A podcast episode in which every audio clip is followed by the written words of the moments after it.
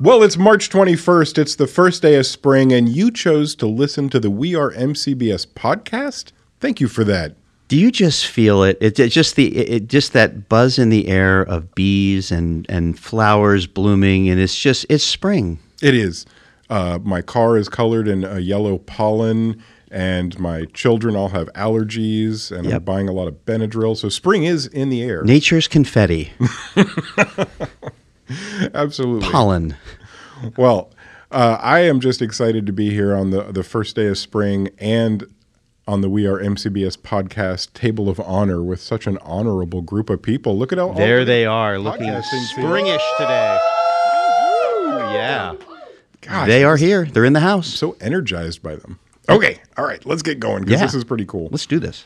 Pete, we've got some current event to talk about first. What is that? It, it involves a vehicle. I was told that my love of Teslas would be would be questioned or called into question. So Mm, challenged. Yeah. let's see. We have Tyler Ozzy Oswald with us to tell us all about it. Take it away, Tyler. So you like to joke about how after we graduate, we should probably, you know, show our gratitude by getting you a uh, Tesla model. what are you looking for, an S or an X? Well, I first need to address the fact that you're calling this a joke. but I, I always I always make it clear that I'm not picky. I'll take any model, any color. Green Sportster's the first choice, but I'm not picky. So, what if I told you that instead of a Tesla Model S or X, and I hear that maybe there is new models coming out in the future, who mm-hmm, knows, mm-hmm. that for a nice three hundred thousand dollars, uh-huh. you can purchase an exact replica of the 1967 Batmobile. Oh, whoa! Oh my gosh! So that's like that costs about as much as six Teslas, but it's the Batmobile. But it's the Batmobile. Now, is this a, is this a refurbed Batmobile or just like the original? Because I'm just going to show my age a little bit. I saw the original Batmobile in Shea Stadium in 19. so, uh, yeah, is this like is this the is this it, Ozzy This- or yeah, no, this isn't the Batmobile that you've seen on screen, but this is an exact replica that was made from similar molds that the initial Batmobile was made. And the cool part about it is that while it is exact replica and everything, you have signatures from the cast of the 1967 Batman on the bridge on the inside of the uh, car. Holy crap! you, Jason? You better get your hands on that before it gets launched into space by some I don't know Amazon maybe this time. Yeah. Oh, It's no. absolutely possible because it is on sale in Venice, Florida. Ooh, I don't even have to drive it far to get it home. No, I say you and me hit the pause button on this podcast. We go down and try to take a test drive in that baby. I imagine it's probably gone by now, but you know. Pete, could we use your checkbook when we buy it? Uh, yeah, I'm a little shy, uh, maybe on the three hundred thousand, but maybe we can talk them into a lot less than that. Maybe a lease. Talk to a financial advisor, see if you can get a tax write off for that. yeah, we're just gonna take it for a test drive indefinitely. I'm I'm down. Tyler, thank you very much for that. I think Pete and I now have weekend plans. Awesome, thanks, Tyler. You're absolutely welcome. All right, Ozzy. We have another exciting news story that we're going to hear about, and this one from the world of gaming. We've got Kevin with us, one of the one of the full sail armada shoutcasters, as a matter of fact. Yeah, We've got Kevin here who's going to tell us about some Call of Duty news. Alrighty, thank you for having me on.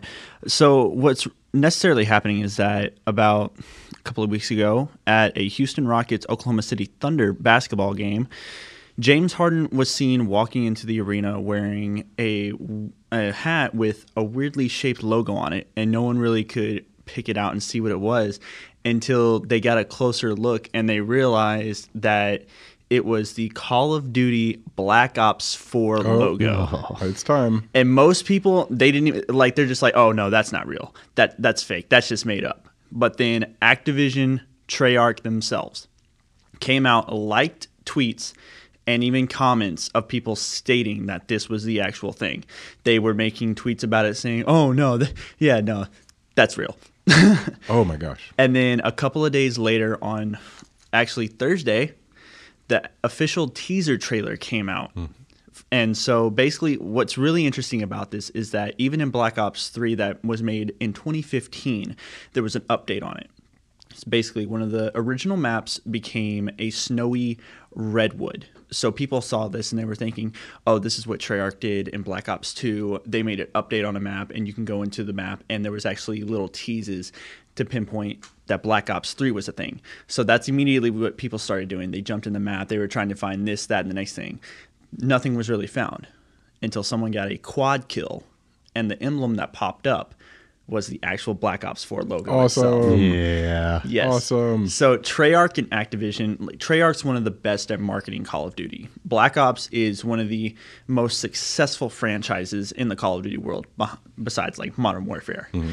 So when they dropped the teaser, it went through Black Ops 1, it went through Black Ops 2 and 3.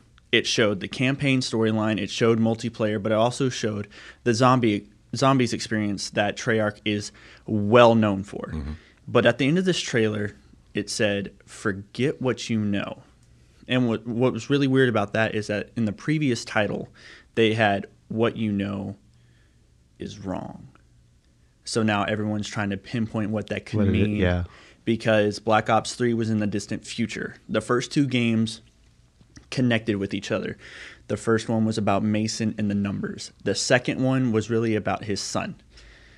So they intertwined. The third one went off the rails on that. You got a whole new story. But this one, Black Ops 4, is supposedly rumored to take place either during one or two, or two or three. So it's going to have a futuristic vibe to it, but it's supposed to tie in a lot of the plot holes and plot lines that weren't taken care of in the previous titles.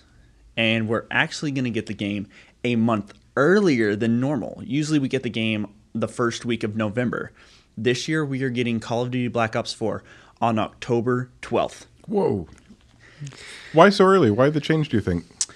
Uh, the reason I think is because a lot of people are speculating that Treyarch and Activision want to be able to give the first DLC in December. So the, at the end of the year, you already have DLC content. You already have a lot starting out the new year. Also, there's a lot of rumors that Treyarch could be introducing a battle royale mode in Call of Duty Black Ops 4, just because like Fortnite, PUBG, the battle royale frenzy is on. So mm-hmm. people are thinking that's going to happen, but a lot of people don't want it. What a complex web we weave. It's crazy, and I honestly can't wait for it to come out. I have a simplistic storyline for them to start a new game on. There's this guy Jason who's looking to get a Tesla. They're always looking for celebrity endorsements.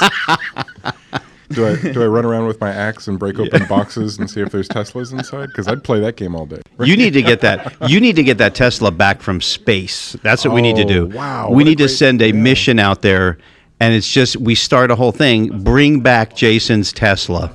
I look. We were joking at first, but that's a legitimate game. I would I would legitimately play. Bring back the Roadster. Bring back the Roadster, and then and then it's we're trying to get this Roadster back to Jason. And we have to hit the right orbit or it burns up on reentry. Oh my gosh! so We're just throwing out like a, a totally like futuristic, cool idea to you guys. We'll just let these guys run with it and Yeah, see, you can see it. if you end up with the, the Roadster at the end. Yeah. Yeah, and if you make a lot of money, clearly buy Pete and I both a Tesla. The fact that I was now included in this deal, uh, you better go do this. Yeah, let's make this happen. Let's go. Give me about five years. How about that? Deal, deal. Take your time. Well, thank you very much for that, Kevin. That was certainly some exciting news about Call of Duty. And next up, we have our interviewing team, the very team that interviewed Phil Pallen, here to talk to us again before we hear Phil's second segment. The much anticipated part two, right? Yeah, absolutely. And who do we have down there again? Remind us, please. We got Chris Lizey. And Drew Cohen. That's right. That's right. We do. All right, gentlemen. Uh, once again, we're about to hear the second part of Phil's interview, and I think if if we had a question for you, it would it would involve uh, interacting with Phil face to face. What was it like having uh, Phil in the room face to face with you? Phil was actually he's a really nice guy and he's so easy to talk to. Going in, I was I was like really nervous and I was like, is he going to be? I was wondering if he's going to be easy to talk to or if not. And he's just so professional and he's so nice because he, was one of us and that's what made it so much better and we were more comfortable with it now. it was just easy to relate to him because he was a full sales student just as us. Oh, absolutely, absolutely. He's he's been in the same shoes that you're wearing today, which is which is pretty impressive considering where he is professionally. And similar to what Chris said, he was always willing to talk more about any situation. So if I had any follow up questions or anything of the sort, he was always willing to give more and more information. He just loved helping and being available to answer any questions. He was as honest as it gets and just kept on going with really amazing information. So yeah, that real mentoring heart does come through, and I think doesn't he have like a podcast too, where I would I would imagine that would be kind of the, the focus on it, right? Yeah, he actually does a podcast called Brand Therapy. When we first interviewed him, he uh, just started and he was really excited about doing it. And yeah, he actually got to talking to us about you know how we're doing a podcast, he's doing a podcast, and it's really cool to have something like that to relate to him really easily as well. Yeah, definitely sure it would be. And it's uh, it's worth checking out. That's uh, Brand Therapy, Phil Pallen, and he he's got some really good interviews on there. He brings in some powerful, exciting people, and uh, I hope you guys check it out. Just like we're going to check out the interview that they did with Phil right now. Let's cut to that, and away we go. Hello, my name is Kiana Sleet, I'm Chris Lizy. And I'm Drew Cohen. and today we are interviewing Phil Pallen. Are there any like social media platforms that you would consider the most important for us and you know people who are trying to just build something right now? hmm I still think Twitter is really important. It's a lot of, it's one that people go, oh, well, I don't really understand how to do that, so I'm just not going to do it. When there's opportunity to be in a space that's less crowded, it increases the likelihood that you'll get noticed. So think about, for example, how many messages Hall of Famers get on Facebook Messenger or emails. I'm terrible by email because too many people email me, and I don't like sitting at my computer sending emails. But if someone sends me a tweet limited to 140 characters, like I, it increases the likelihood that I can respond to you. I think Twitter is still the best way to access a targeted audience without having to spend money on advertising for any business, students, for businesses, for clients that you might be growing. Uh, I think Instagram is really important to walk the walk, not just talk nonsense. You know, I graduated with a degree in, no one cares. No one cares what you do- graduate with a degree in. What was the last project you created? That's what's great about Full Sail because it's like, it's like you know you graduate with something tangible you have a portfolio when you leave here even if it's class projects who cares that's what you start with then just keep editing and, and, and, and building that pro the, the portfolio. Um, I think Twitter, I think Instagram is really good. I'm much more likely to hire someone as a content creator if I go to their Instagram and the aesthetic is consistent and they're actually implementing what I know they know. Um, what else? I mean, that third one could be whatever you want it to be based on where your audience is or where your core competency is. I mean, if someone graduates like with you know a degree in like visual designs or graphic design and they have a thousand followers on Behance, like don't think I'm not going to notice that. You know, I might not necessarily say make go make Behance one of your top three platforms, but if that's where your audience is and that's where you can show what you're capable of doing, then own it. So I don't. I'm not even going to answer the third one because I think it's going to be different case by case. But I would encourage people to think: where can I be in a space that's a little less crowded so that it increases the likelihood I'll get noticed? Do you have a professional Instagram as well as a personal one? Nope, nope. I can't even update my personal one enough uh, consistently. I'm too busy updating everyone else's. Because I was looking into it and I saw the person. I found the personal one and I was like, Yeah, okay, people don't want a company profile, right? Like, wha- who wants a company profile with a logo? Like, no, people want me, you know? And so, why put energy into that when I can just combine the two? I'd rather be really good at three social media platforms than have to juggle two on the same platform. Why not put all your eggs in one basket and make that basket a cute little basket, you know? All right. Bet you didn't know we were going to talk about cute little baskets today. I, you know, I wouldn't have guessed that. If, if I wouldn't have walked in either. And said that we were going to talk about cute little baskets. I might have asked them if they were if they were crazy. yeah, Um, but here we are. here we are.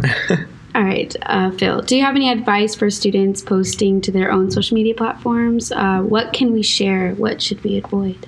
show me your brand show me your focus don't use the word i'm an aspiring whatever don't aspire just do it you know um, i started calling myself a brand strategist probably way before i was qualified to be one but guess what that's what i committed to and that's the brand that i built for myself i was not an aspiring brand strategist why do you need to aspire to do that just do it freaking do it. So if you're giving advice, show me that advice. If you're telling stories, tell those stories. Don't wait for graduation day to start building what you're going to need to sell yourself. Build it now. That's why you're here. You're not here for academic stimulation. You're here to learn and make connections with people that will essentially make or break your career. It could be an instructor, it could be someone in career development, it could be your peer that's sitting beside you that might eventually be your boss. That happens. I just came here from career development where uh, one of the inductees, Grant, this year, told a story about how a student actually hired a Hall of Famer, and that's now his biggest client. Like, this is real you know? So it's kind of like don't wait for graduation day. There's a student on campus i love her. Uh, asia mcmillan is her name. And i'm naming her because she earns it. She has done such a phenomenal job of staying on my radar for a long time. I think since she started at full sail every hall of fame she responds to my emails. I see her on instagram. We interact all the time. That's like I love what she's building. What she's building is going to get even better because she's doing it now and she's still months away from graduation. I keep telling her, I'm going to poach you because that's the kind of initiative. Don't aspire to be something, be that now. That's how I've grown my entire career. Is by exaggerating a little bit to get to that next point you know, and to love it, to be a sponge, to get better at it, to not settle, because then you essentially become that. I'll tell you a really quick story. The first time I wanted to be a TV host originally, that's what I wanted to do. It was my first job when I was a kid in Canada on a little educational network, and no one watched it, but I loved cameras and I loved talking. Shocker! But I was like, this is so fun like I love this. And I thought, well, I'll move to LA and I'll pursue TV hosting. Even my thesis in EBMS was focused around that industry, emceeing and hosting. Got to LA and realized there were a lot of people that wanted to be a TV host, not just me. People that wanted it way more than me. People that were willing to spend their days every week going to auditions with no hope in hell of actually getting it. I was like, no, no, Uh, no. like fun job. Would love to read off a teleprompter. Would love to make lots of money and be on tv but i don't want it that badly. So that was when i realized well maybe i can help those people with their brands i guess or you know figure out where they should put their time on social media. And that was how all of that developed. I really focused on that audience. And when i started to become known as the guy to call if you were a tv host and you needed to build a brand then i started you know, to go in other industries. Now I work with people in all different industries. But what was the point of this story? When I I realized I wasn't going to be on TV, I accepted I will get on TV as an expert. I don't know when, it might take a few years. And that happened. I had a friend that I made a website for years before, and I had no idea where she was working. And she called me on a, in January 2015. She was like, Phil, she texted me at like 6 a.m. and she said, Phil, do you know about Kylie Jenner's lip injections? And I was like, yes, they're huge and crazy. She goes, great. I need you to hop in a in an Uber. She knows I don't drive. She said, I need you to hop in an Uber and rush to Burbank because we're putting you in the lead story on Access Hollywood tonight as a branding expert. I was like, what? and I did. Picked my cutest outfit, tried not to freak out, went, did an interview, and now I do media uh, appearances every week. Not just TV, but I'll do print stuff, and they'll email me.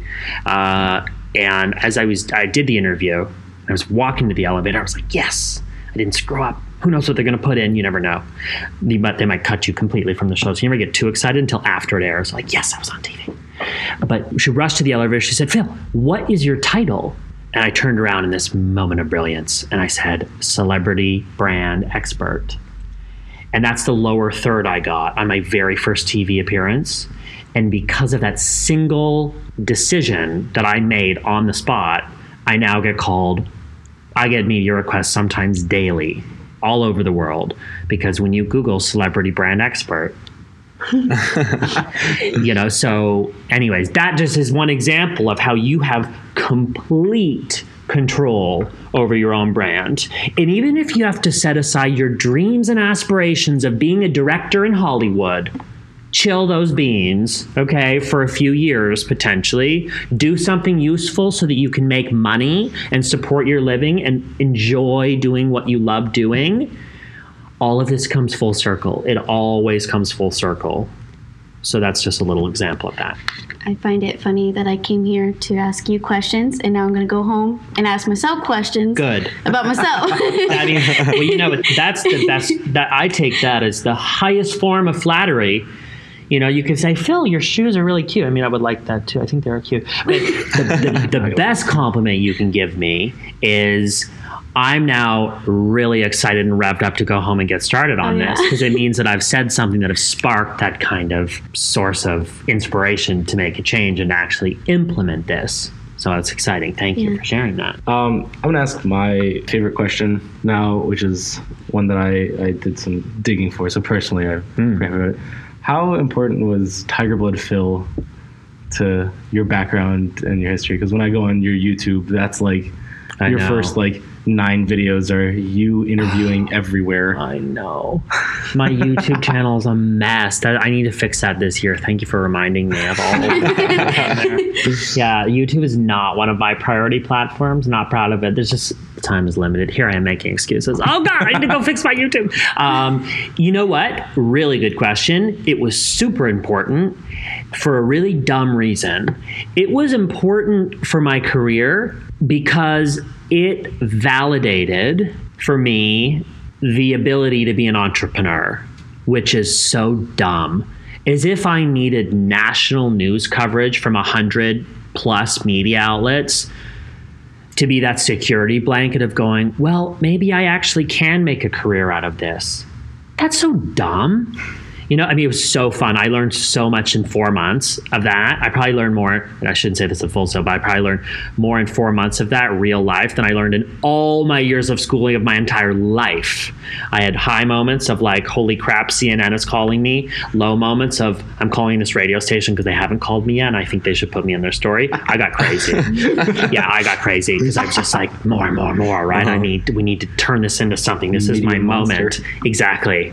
I was stepping out of classes at Full Sail to do radio interviews. Like it was it was crazy. But what an amazing opportunity that kind of groomed me for a lot of the strategies that I use on a daily basis, not for me, but also for my clients. But my, the lesson here is that you don't need national news coverage to validate to give yourself permission to pursue what you really love to do. I'm almost embarrassed. I am not almost. I am embarrassed that it took that for me to have confidence to pursue this as a career. I didn't need that. I should have owned that from the beginning. And that's part of the reason why I speak so passionately about this when I come back. I'm like, go and do it. Don't aspire. Don't plan. Don't, you know, be hypothetical about all of this. Freaking go and do it isolate what it is you're passionate about, what you want your career to be. If you won the lottery, what is it you do every single day? If money was no object, pair that with something people need and are willing to spend money on. Put those two things together, and it's the fail safe formula for success, regardless of industry. There you go. Before we end, if you could just explain what the campaign was for us and for those who are listening before we just throw this into a podcast that everyone's like, okay, what is that? Yeah, well, they can. They should Google it because it is a long story. But essentially, three months before I was set to graduate full sail, I entered a competition to become Charlie Sheen's social media intern. And out of ninety thousand people, I made it to the top fifty in this competition while I was at Full Sail. Uh, through connections at Full Sail, I also had an amazing lead through one of the faculty members here who was best friends, childhood friends with the CEO of Ryan Seacrest Productions. And so I got a phone call with the CEO and then an internship offer to move out to LA and intern for Ryan Seacrest. So when I announced it one month, uh, sorry, one week before I was set to move to LA, had already had my place. I don't drive. Driving freaks me out. I do a lot of things. Driving is not one of them. so I had a place picked out, like in LA, who doesn't drive? Me. um, so I had a place picked out. Everything was lined up, and then I was at full sail. I was set to graduate. Uh, I said, I'm moving to LA in a week. I'm going to intern for Ryan Seacrest. It spawned a whole new wave of media, and then they fired me because I connected Ryan Seacrest to Charlie Sheen in all of these news articles. yeah, and then I, so I got fired before I even started. So I moved to LA with nothing, no job, no friends. All the people in my class moved to other places. So that's the backstory, the short version of it. Well, thank you, Phil. I think we can all say we enjoyed your time, and we're very thankful that you came and joined us. Oh my God, it's been fun to hang out with you guys. Yeah, it's nothing. I've really enjoyed it. Thank you for having me on. I think I you. enjoyed it more. And quick, talking about podcasts, I'm pretty sure you just actually had your first Oh, episode come thank out, you right? for reminding me. I'm not going to go this whole thing without selling something. I can't, I can't let that happen. Yes. Um, I just launched a podcast two weeks ago. We're on the second episode, and actually, of course, the second episode is already about Full Sail. I connected back to what's happening this week on on campus, Hall of Fame. This is um, I've, my fourth year back for Hall of Fame, but the first time I've ever branded someone live on stage. So we started that this morning. Fernando Delgado, who I've come to know over the last few years, he's come back as well. I built a brand for him, a personal brand from scratch, using input from students and what we've done on stage. We present it tomorrow, working on it overnight. Uh, but this week's episode is all about Fernando and some of the challenges in his business and what he needs to do to get to that next level. He's very real about it. There's a it's you learn so much by listening. So it's called brand therapy. Brand therapy. Yeah. All right. Well, thank, you. And I know that I'll give it a listen. I've already given the first episode a little listen. so, Thank you. Uh, you know, episode two, when it comes out, people Yeah. will be down for it. So thank you for being here. Thank you And talking to guys for having me. It's been fun.